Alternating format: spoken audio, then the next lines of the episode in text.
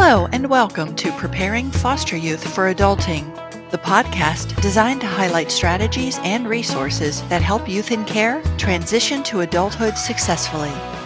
Our guest today is Joelle Pitts. Joelle is the executive director of the R.J. Leonard Foundation, an organization located in Doylestown, Pennsylvania, which is right outside of Philadelphia. Welcome, Joelle. Thank you so much for joining our podcast series. How are you doing today? I'm good. Thank you for having me. Well, you're welcome. I'm very excited that there's an organization from Pennsylvania that we're interviewing. I think we've done maybe one or two before, but welcome. You're in Doylestown, Pennsylvania, which isn't too far from Aging Out Institute. No, not too far. we we serve two suburbs right outside of Philadelphia. Well, terrific. Why don't we start the interview? If you don't mind sharing a little bit about yourself, your own background, and what led you to working with youth in the foster care system? Sure. So, I am a licensed clinical social worker and I am the executive director for the RJ Leonard Foundation. I've spent my entire career working with young people who are experiencing homelessness or young people who have been impacted by the foster care system. I've done that in a few different capacities from working directly on the floor at residential facilities in a clinical capacity as a therapist and also in leadership roles. I've been involved with mentoring programs, independent living programs, housing programs, emergency shelters, and street outreach programs. That's like the breadth of, yeah. of all the services. That's a great experience. I've had my hands in a lot of different pots, which I think has given me a really unique perspective now being at the RJ Leonard Foundation and working with young people on the other side of things when they have aged out of those systems. And I think my connection to the foster care system for me, it started at a young age. My grandmother, she worked at a girls' group home in New Jersey when I was growing up. And she was what I would refer to as kind of like the house mom. So she was responsible for making sure everyone got to school and all of their doctor's appointments, and being the Italian grandmother that she was, making sure everyone was well fed and had delicious meals every day. And when I was growing up, it was back in the day where it was okay to bring your granddaughter to work with you at the group home when you were running a few errands. So, like at a really young age, I had experiences and conversations with the adults in my life that opened up my eyes to see that there were families that were really different than mine. And there were people who couldn't live at home with their parents, whether it was a safety concern or their parents just couldn't care for them. Learning that at a really young age, I now see as an adult and as a social worker the impact that really had on me and how it kind of guided my path towards working with kids in foster care. Yeah, it sounds like it. I myself was in foster care. Okay. But until I went into the system, I really was oblivious, of course, of that. Yeah. You know, I lived in a very small town in the mountains of North Carolina at the time. It's apple country. Mm-hmm. And so we would have the apple picker migrants that would come through. And so they'd be with us seasonally but they were groups of families, right? And so that was about the extent of seeing young people who had challenging situations. That was the extent of it. So I was oblivious to the foster care system. And when I went into it, it was really eye opening to understand how many young people, even in the country area of North Carolina, were being impacted by family issues and being put into the system. Yeah. For me, outside of my grandmother working at this girls' group home and having exposure to these girls, I would have never known that in my neighborhood or the schools that I went to, even though those young people were there all around me, but I didn't know that. Then what led you to the RJ Leonard Foundation? What was kind of your career path to that? Like I said, a lot of my experience before this was with organizations that were working with young people who were in the foster care system or were experiencing homelessness and were moving towards, especially when I was overseeing some of our independent living programs, you know, moving towards aging out of foster care. And although I loved doing that work, I was always very intrigued by what the RJ Leonard Foundation was doing. We partnered with them at other organizations I worked with and referred young people to them. And the idea of being able to from my experience in the area that I work in, being one of the few to maybe the only providers that are really focused on working with people on the other side of this who have already aged out of foster care, who already have lost a lot of those supports, was really exciting. When did you begin working with the foundation? So I've been with the foundation now for three years. Three years. And did you go into it in the executive director role? Yes, I did. okay. Yeah. And how long has the organization been in existence? Since 2009. And what is it that the foundation does? This is an assumption I made right before I understood the wide variety of organizations that are out there. When I heard foundation, I just assumed, oh, they give money, right? We get that a lot. so help us understand yeah. maybe where the name comes from and what it is that you actually do. Yeah, which we do. We do give some money, but that's not all okay, we do. But we do get that a lot. So the RJ Leonard Foundation is a privately funded nonprofit. And what we do is we refer to it as a fellowship. So we provide young people who have aged out of foster care in Bucks and Montgomery counties in Pennsylvania a fellowship. So mentoring is at the core of what we do. We work with young people who are interested in being connected with a mentor and we work with them on achieving their educational and career goals that they have. When the foundation was launched in 2009 by our founder, Joe Leonard, who is still on the board and very active in the foundation, she knew she wanted to start a foundation in memory of her father, who is Robert James Leonard. He had a passion for education that he instilled in her. Her career is really working with young adults who are transitioning from high school and college. So, working with this population was a passion of hers. She had an experience working with a young person who was aging out of foster care who had just such incredible potential. And it really opened her eyes to this whole population who was here in the community that she lived in, that she was unaware of, that had all of these barriers to being able to pursue their post secondary education and career goals. So for her, it was a moment. She wanted to do this foundation in her father's memory, and that is what she did. So she started the foundation, and one of the things that really drives the foundation and was one of the sparks for her was learning that only 3% of young people who age out of the foster care system will earn their college degree. So the foundation's really driven by this idea that we really believe in the power of education in that giving these young people a much different opportunity. So we want to be one of the reasons that those statistics start to change. We want to help young people go to college, complete their degrees, reach whatever career goals they have, whether that's going to college or some workforce development program, but giving them the supports that they need to have the same opportunities as their peers in their community.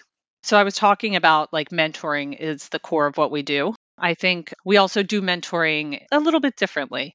When we recruit our mentors at the foundation, the message we send to them is this is a lifelong relationship. And we explain that to them by saying, if you are a young person who has aged out of the foster care system, you have had a ton of adults in and out of your life. You have had caseworkers and IL workers and mentors and foster parents and staff at group homes. You've been through it. You've had those people in and out. And what they really need is that permanency they need that community, that person that they can call in the middle of the night when something goes wrong.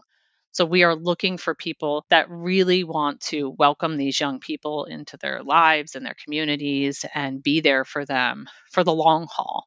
So we ask that it's people that aren't looking for a short term mentoring situation, but really want to build a lifelong relationship with a young person. How many mentors do you have I'm not asking like over the length of time that the organization has been in existence, but let's just say on average, how many mentors do you have and how many youth are they serving? So, our mentors are all working with one fellow. We currently, right now, have 17, and we tend to stay around there. I'd say somewhere in between the like 15 to 20. So, it's a small foundation. It's small but impactful and very individualized as well. Okay. And how do you find the youth? You had said that youth that are interested, mm-hmm. right? So they're opting in, mm-hmm. it sounds like, to the program. So, how do you get referrals for the young people? What's funny is one of our largest referral sources is our current fellows. oh, well, that's good though. It is. It's I think it's something we're very proud of. It says a lot about how they feel about their experience with the foundation. There is a lot of word of mouth between fellows sharing with their networks of people. We also have relationships with children and youth in the two counties that we serve. So they know that we are a resource for a young person as they're transitioning out. And we also maintain relationships with the two local providers who are doing independent living services for young people in foster care. So making sure that they all know that we're a resource and a program that they can transition a young person into before they age out of care as well too. So the local providers that you're partnering with, I think this is something that is good to highlight because there are a lot of organizations out there supporting these young people, but not every organization does everything. Mm-hmm. And so it sounds like, tell me if I'm wrong, but you're partnering with independent living services organizations that maybe provide services that you don't have, but you provide the mentoring that they might not provide are you filling gaps for each other? I think really that it's not that we're filling gaps for them, but when their time is done with that young person, we can step in. So there can be a smooth transition where they don't have to go a period of time without services. So I think a good example is both of the providers in these counties provide mentoring programs as a part of their independent living services but those things might end when it's time for them to age out of care. So we can step in at that point and we can match them with a mentor or something else we've done is we had a young person who had a really wonderful relationship with their mentor and their time with this organization was done but their time together was not done in their eyes so we said well you guys could join the foundation continue this relationship and just transfer the you know, we can provide all of these other services for you as well too and you guys get to continue to be with each other. Oh, that's a great idea. Yeah. I think that's an approach that other organizations could consider. Yeah. Uh, you know, mentoring organizations, if you're looking to find sources for your referrals, that just seems like a natural kind of organic thing where they can just continue on. Yeah. And I'd say those are some of the relationships that have worked the best. They've built that trust. They have that core to the relationship. So now, as they're aging out of care and going to be facing a lot of barriers and a lot of change in their life, they already have a person that they know and trust. Yeah, exactly. Now, do you partner with other organizations that work with young people in say like transitional living where you might provide some mentoring and they're providing the living coaching and so forth. I'm just thinking out going back to the idea of partnering with other organizations i'm wondering if you do any of that yeah, absolutely. Some of our young people are in different housing programs or transitioning out of different housing programs. So we would work pretty closely with those organizations. And we also work with a lot of community providers that provide services to our young people or might be able to help them out if they needed something with food or certain scholarships. So we partner with them to meet some of their basic needs as well. Yeah, I'm glad to hear that. So, when you're working with these young people, do they start with you at the age of 18? So, the beauty of being privately funded is that we have a lot of flexibility and we have the ability to work with young people who haven't aged out of care or they have aged out of care. We don't really have to cap the age that they come into the program. So we make sure that all of these providers know that if there is a young person who's about to age out of care, who might be 17, 18 years old, and they're interested in services, they can be referred to the program. The majority of them tend to have aged out of foster care already. We tend to see a theme of they're a young person, they've aged out of foster care. They've said, I'm not really interested in any services right now. I've had enough of services. I've had services my whole life. I want to kind of give this a go myself and they step away from it. And then they might realize, well, you know what? I want to go back to school, or maybe I could use some additional support.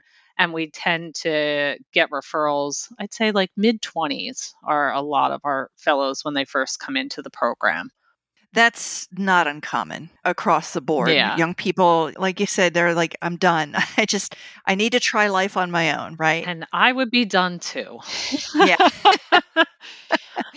and so, and then they realize, you know, eh, maybe this support would really be helpful. And I am glad for the ones that make the choice to find a program like yours to come back and get that little extra support that they might need. Yeah, and I think it's also a testament to the independent living providers who were there for them. A lot of these young people even if they age out and walk away and say, I don't want any services, when they reach a point where they feel like they need some support or they need to think about doing things differently, they often reach out to those people.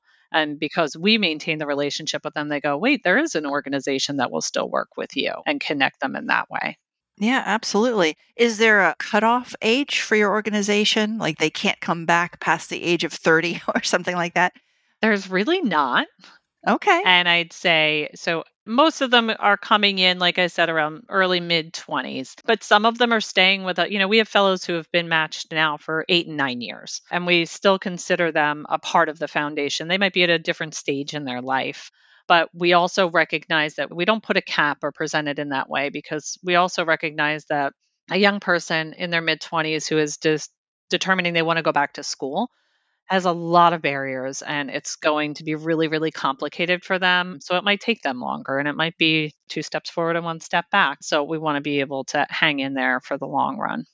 So the young people who are staying longer and that you are still considered fellows, they obviously continue to have the support of the mentor and the organization. Do you could provide support to the mentors themselves yeah. throughout regardless how long the young person stays? Yeah so it might be helpful for me to kind of describe how we do the support for the mentor fellow team yeah so, when a young person is matched, we have our process of matching them. It's really important to us that our fellows have a voice in that process and that it's really someone that they genuinely feel like they're going to connect to and want to talk to, because if not, it's never going to work. So, they're a part of that process. Once they're matched, we have a program director. Her name's Susan Coyle, and she is the main support person for the teams. So, she provides them with I would say the case management, independent living, all of those things, the skill development, connecting them with community resources, and then also provides the training and support for our mentors.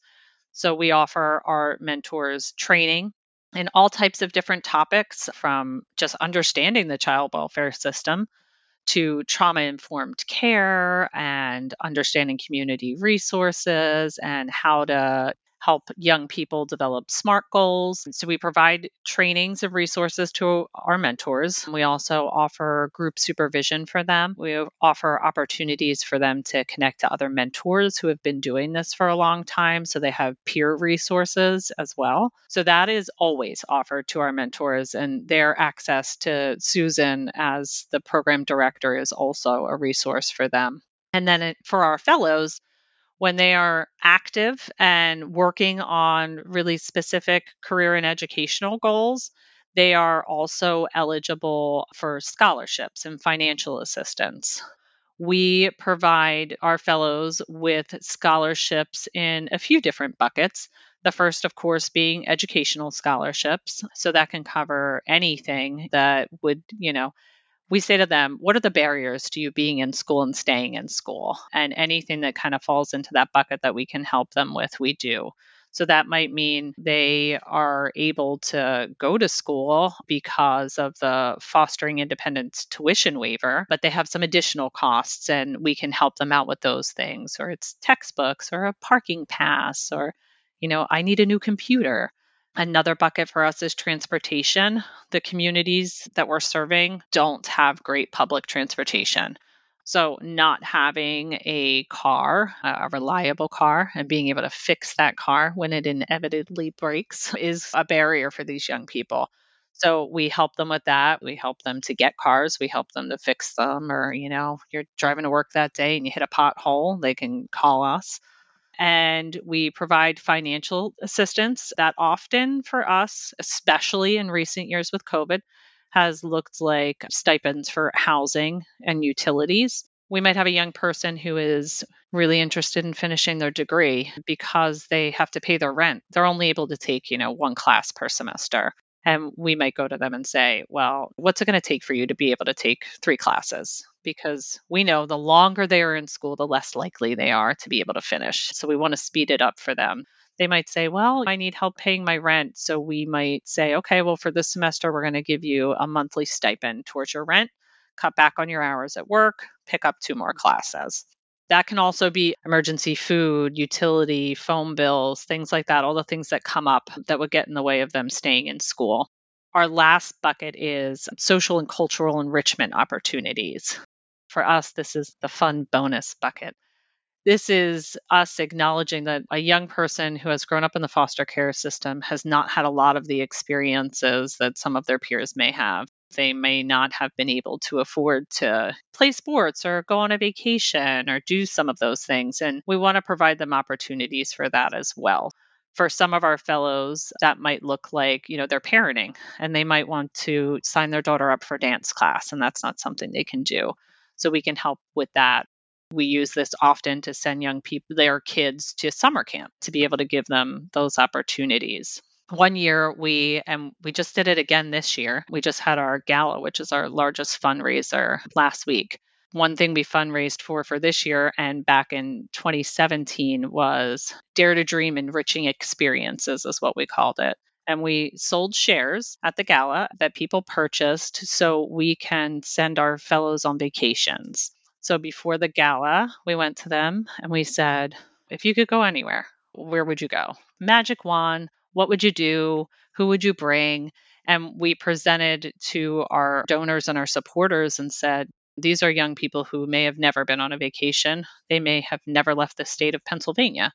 These are experiences that many of you have had that have probably opened your eyes to a whole world that you had no idea existed before.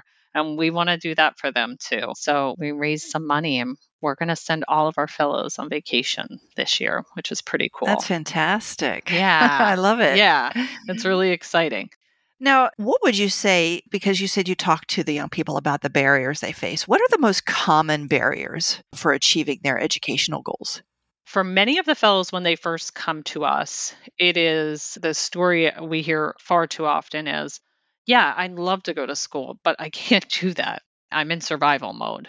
I have to pay my bills. I have to put a roof over my head. I don't have anyone to help me with these things. No, I can't do that. So often it is helping them to take a step back. We can help them to explore the financial resources that they may have to be able to go back to school that they might not know about. Or if they're not eligible for some of those things, that's where it comes in, where we're able to provide scholarships and things like that for them to be able to do it. I think another big barrier that we see all the time is once they're in it and they're doing it, when you're living a life where you're almost on your own, things come up that are so small to someone else that could really be life changing for them. The example I often give people when I'm talking about the fellows is you're driving to class and you blow your tire. If you don't have the extra money in your bank account to be able to fix that immediately, you're not making it to class or you're not able to get your kids to daycare or you might not be able to get to work and you're going to have to call out at that point. You could lose a job. If you lose your job, you're not worried about whether or not you're going to class. Like you have to find a job. So the things that are so little that can be catastrophic for them.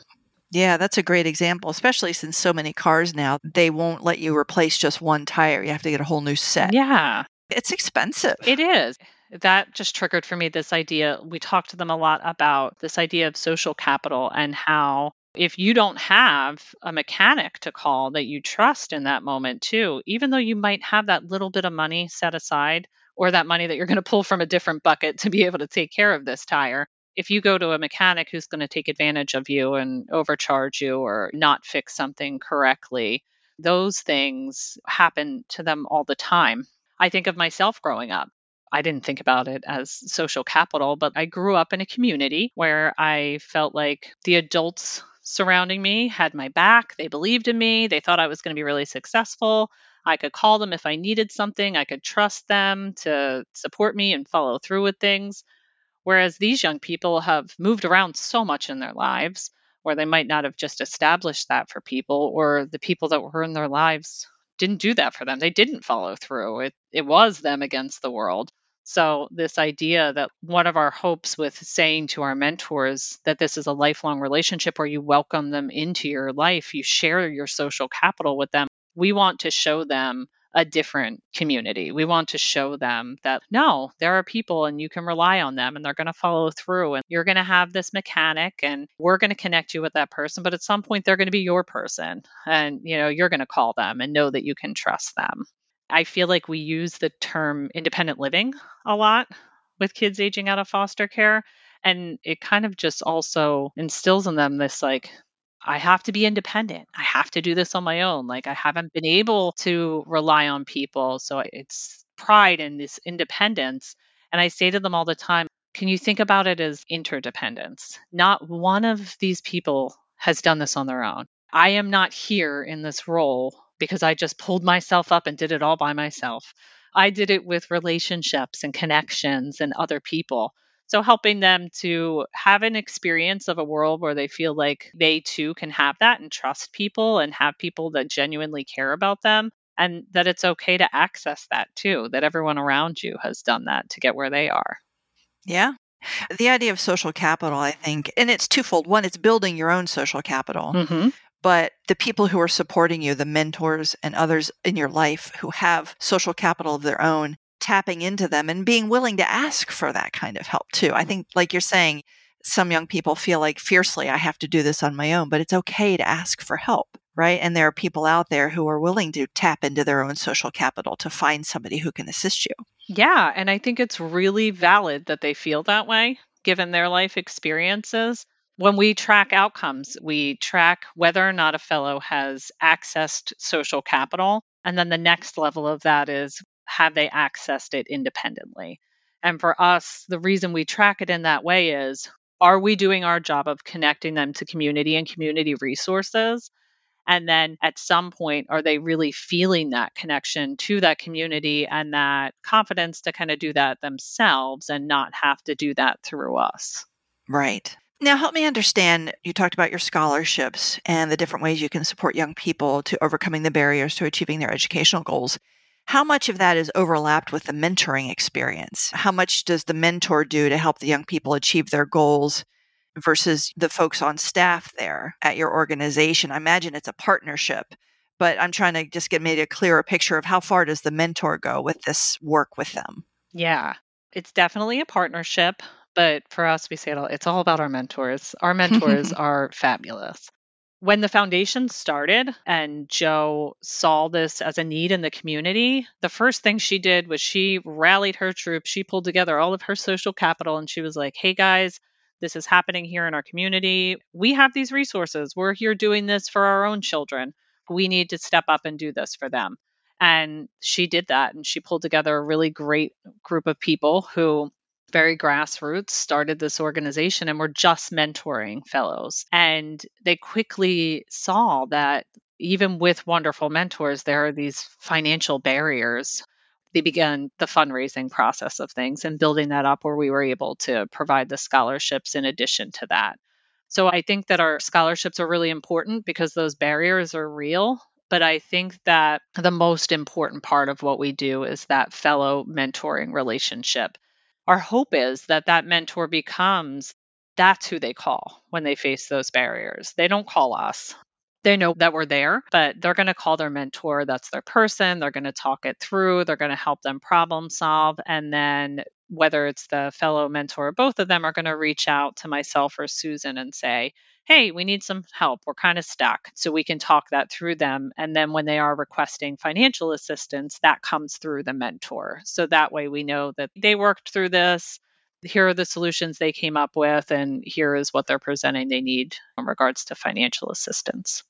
Okay. And the mentors are volunteers, I gather. Yeah. So our foundation is, we're small, Susan and I are the only employees, and everyone else is volunteers. So that is all of our mentors.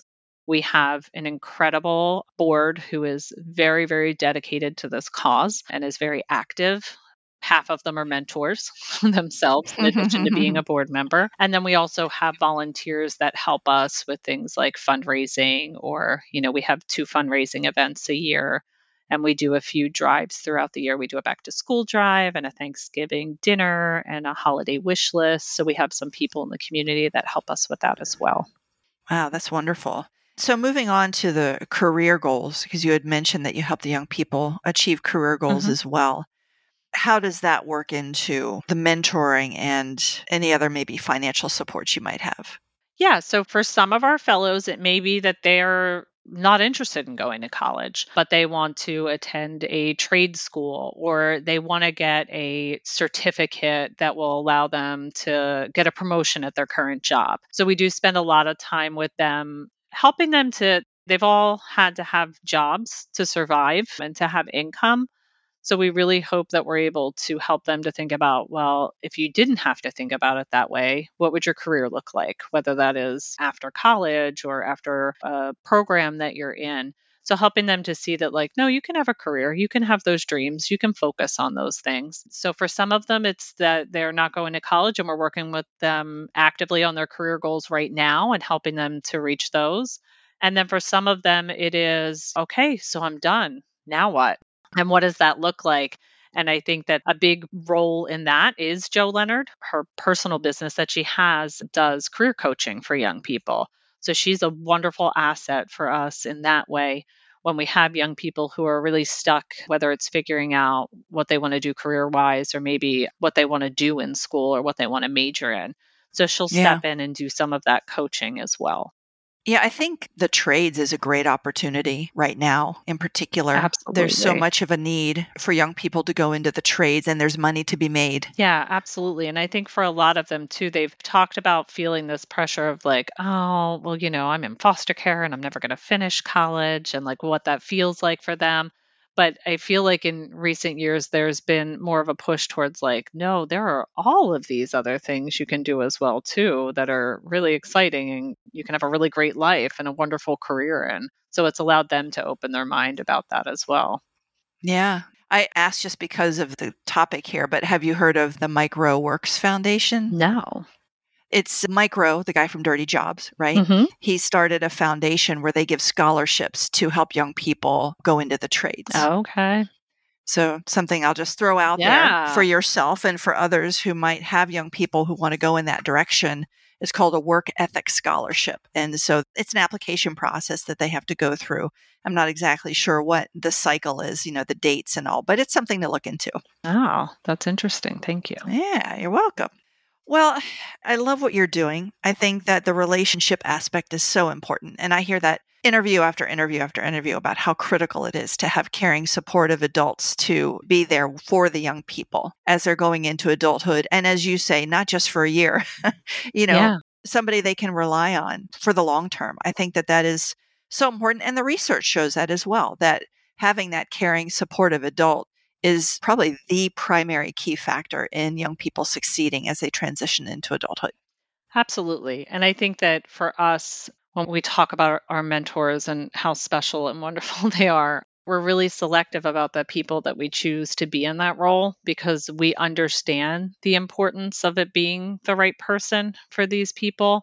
They don't have to have experience or an understanding of the child welfare system, but they have to be the right person that will understand how heavy that experience is and what these young people have been through and the level of dedication it takes to build trusting and safe relationship with a young person who has experienced multiple traumas throughout their lives and who has good reason to not trust you. yeah, right. It exactly. takes a special person to really be able to understand that and be dedicated to that relationship yeah. in that way. I think there's a misunderstanding when you have somebody who volunteers for something like this and they think, oh, the kids are volunteering for this program, they're opting in they're going to be all gung ho. Uh huh. Uh huh. Not necessarily the case. and I think that we use the term trauma informed care, and people are like, yeah, I get it. I understand. I, it's such a horrible, broken system, and they've just been through so much, and they're so resilient. And it's just like, yeah, it is. But like relationships are really complicated for them, and it's hard work. And we owe it to them to, you know, hang in there, give them the opportunity to do that. Yeah. And I think it's a mindset too. It's a balance that you want to help the young people and you want to support them, but you can't go in with a mindset that you're going to save them. No, no, definitely right? not. And we talk a lot about that. And I think that that's a good use of supervision with mentors to sit with them and help them when they're kind of getting stuck and feeling like, you know, because there are often people who come to this relationship with really wonderful intentions and they feel bad when it's not going well, or they feel like they're not as engaged as they thought they would be, or they call myself or Susan before they call them and they're like, What am I doing wrong? And it's just like, No, no, this isn't about you. Let them have their process. Like, you know, be there for them unconditionally. They'll get there. Give them mm-hmm. time. I, I've heard in other mentor programs that sometimes relationships, you know, they get traction right away, and sometimes it takes months. Yeah. Before you really feel like there's traction there. Yeah, absolutely. It's a patience, having patience. Absolutely. And just being okay with, you know, I think because we're privately funded, we're able to individualize our program to meet the needs of the fellows it's really okay. We don't put any pressure on them where it's like, well, you need to do this by this month and this by this time, and you have to meet this many times. We say to them, let it happen naturally. Reach out to them. If they are like, hey, I'm really busy and I just can text this week and I can't meet for coffee, you have the ability to kind of adapt the relationship. Oh, okay. That's good. That's good. I like that. Now, do you have any young people who come back as mentors? So I'd say we have one of our board members is what we would refer to as a launched fellow who is a part of the program. Okay. If he lived locally, I am sure he would be a mentor, but he lives in California. Ah, right. But we have a lot of our fellows who are we refer to them as launched and they're kind of on their own and doing their own thing and they are always willing to connect with new people coming into the foundation. A good example is we had an event in the fall where we met at a park and we had a photographer come out and do family photos for them if they wanted and we had some fellows that have been around for a really long time and some new referrals that came. And we kind of matched them up and we're like, hey, he's a new referral. Like, why don't you let him know? but they reach out and they kind of welcome them into, we use the term family a lot at the foundation. Like, oh, you're a part of the family now. you know, here's my number. Call me if you have any questions. And I think that that's a really helpful tool in the relationship building piece of things. Like another young person who has experienced the things you're experienced has also worked with this foundation and they're saying like no this is a good thing we're glad you're here this is everything that i've accomplished while working with them that's great well, I know that we're coming up on the end of our time together, so I wanted to make sure we had a little bit of time to talk about the foster care system and where there are opportunities for improvements. I have two thoughts. The first one is it's really a mindset, so it's a little abstract, but it's a saying I use really frequently that youth are the experts in their own lives. And not just saying this, but if the child welfare system, the foster care system was really able to create a culture that believes this and creates meaningful opportunities for young people to grow and to have a sense of control over their future, they've spent so much time feeling such a loss of control and not feeling genuine partnerships. So we hear people in the foster care system talk a lot about how strong and resilient young people are. So let's treat them that way. Let's value that resilience. Let's value their life experiences and have genuine partnerships with them. Let go of our need to feel like we need to control them which I think often it comes from a good place. It comes from a place of feeling like we're protecting them. But if we could shift our focus away from that and like us going, but we feel that they believe all of these things, like really allowing them to tell us what they need and focusing on that. And like we do at the foundation, that, you know, building of relationships, like you were talking about. I say to staff and mentors all the time, like at the end of the day, all the letters that are at the end of our name don't matter. Like if you can't build trust and genuine relationships with these people, it's all out the door. So I think that just being able to really partner with them would be my biggest thing. What would that look like? Can you think of an example of like something concrete that let's say they're still in foster care? What does partnering with a young person look like in day-to-day life? I think that we often talk about like they have all types of plans transitional plans independent living plans goal plans for therapy And I think that we often check boxes that look like we are including them and their partners, and, you know, it's child centered and they're at the table. But I think that the action steps and what that looks like after that don't often value their voice. So I think that actively checking in with them, I think that sometimes we don't always bring them to the table as much as we should. We don't communicate what's happening or what's about to happen with them as much as we should. Like I said before, like I think it comes from a space of being protective and thinking that's what's best for them. But I just can't even imagine growing up in a system where I felt like I didn't know what was going on in my own life and had no say and no voice. I work with a lot of people now in the foundation that are fellows that lived in the emergency shelter that I ran a decade ago. And what they talk about now being on the other end of it and their experience of that system is like, I just felt like I didn't know what was happening. I couldn't trust people. I'd show up at court. They would say that this, this, and this is about to happen. But when I got there, no one told me this, or no one told me I was going to start having these visits. So I think it's as simple as that communication with them and really allowing them to kind of okay, this is what's happening and this is what I think. And I think that sometimes we say, okay, so how do you think we should do this or what should happen? And they say what they think, but we don't do it. Yeah. So it, I'll try to boil it down. The system is doing to them as opposed to with them. Yeah.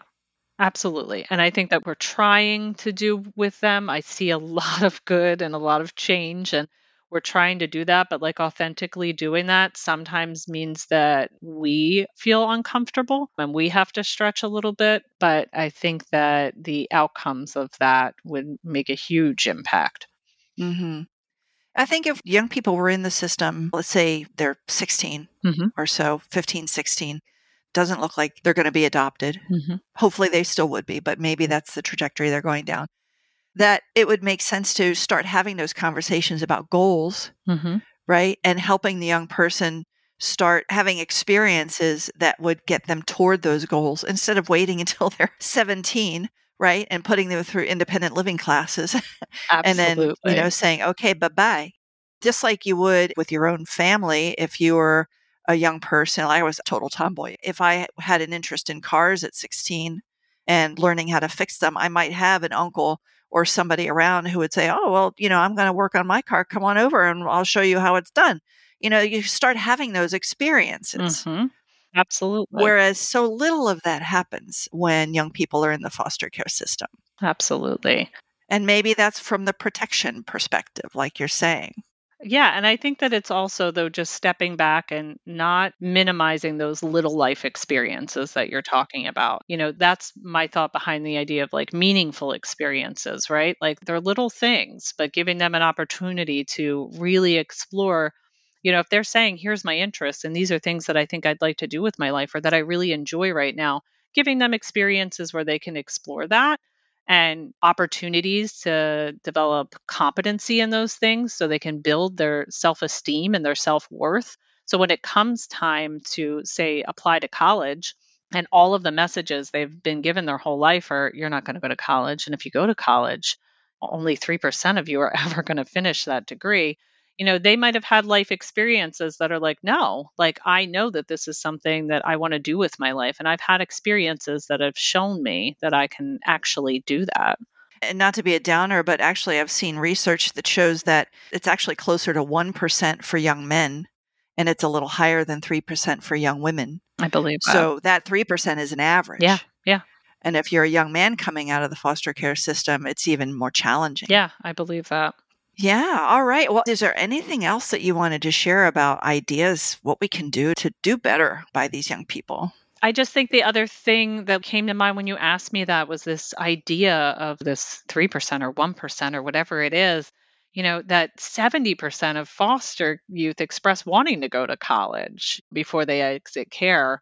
And I believe, and we really believe at the foundation, that them completing high school and them getting into college or workforce development program or some career development program is going to mean far better outcomes. So I really believe that just us sending a message to them while they are still in care that, like, they have the potential to do those things, that you can go to college, like helping them to see that for themselves. Because working on the other side of it, here they are in their mid 20s and we're saying you can go to college or you can join that career development program and you don't have to do what you're doing right now forever. They're saying to us no one's ever told me that. Like i don't believe that. That's not what i've been told in my life. So sending that message to them and then helping whether it is workforce development programs or universities to really have support services which i think we're seeing more and more. I know we're seeing it a lot here in pennsylvania to have strong support services for them where they can get that full college experience and they can finish their degree and they can feel like they have those support services on campus or at a workforce development program where they know where to turn when those things do get hard because they are going to face more barriers and they will continue to face more barriers while they're there. So, strengthening those services there so they can hang in there and finish. Yes. And a couple of other things that crossed my mind before we close is helping young people with resiliency to be able to deal with those barriers. Yes. So that they can see the barriers as just that. They're barriers. They're not something that's going to shut you down. Yeah. And I think a part of that is they shut you down when you have no resources or no social capital or no support system. So when you have some of those things, you can probably begin to shift your thinking about barriers as this is a barrier and there has to be a solution and an end to this mm-hmm. and I can keep yeah. moving forward. Yeah, more like a hurdle. Yeah. Yeah. Yeah. And then also the mindset of young people that they can achieve these goals. If you don't help young people have that mindset when they're younger, they might give up in the academic part of things. And then when they graduate, they might not have the academic preparation and grades to be able to get into a school. Yeah. And I know there are ways around that. I know they can work hard and come back from that, but it makes it that much harder. Absolutely. So we need to communicate that message at a younger age. Yeah, agreed. All right. Well, this is a wonderful conversation. I wish we could keep going, but we are at the end of our time. Yeah. So thank you very much, Joel, for joining me today. I've really enjoyed learning about you and learning about the RJ Leonard Foundation. And I'm very excited that you are part of our online community now. I'm very anxious about that growing and helping organizations like yours connect with other organizations to learn from each other. An incredible right? resource, really, truly. Thank you. So, thank you. We're excited about it. Thank you again. Thank you. I wish you all the me. best. You're welcome. You're welcome.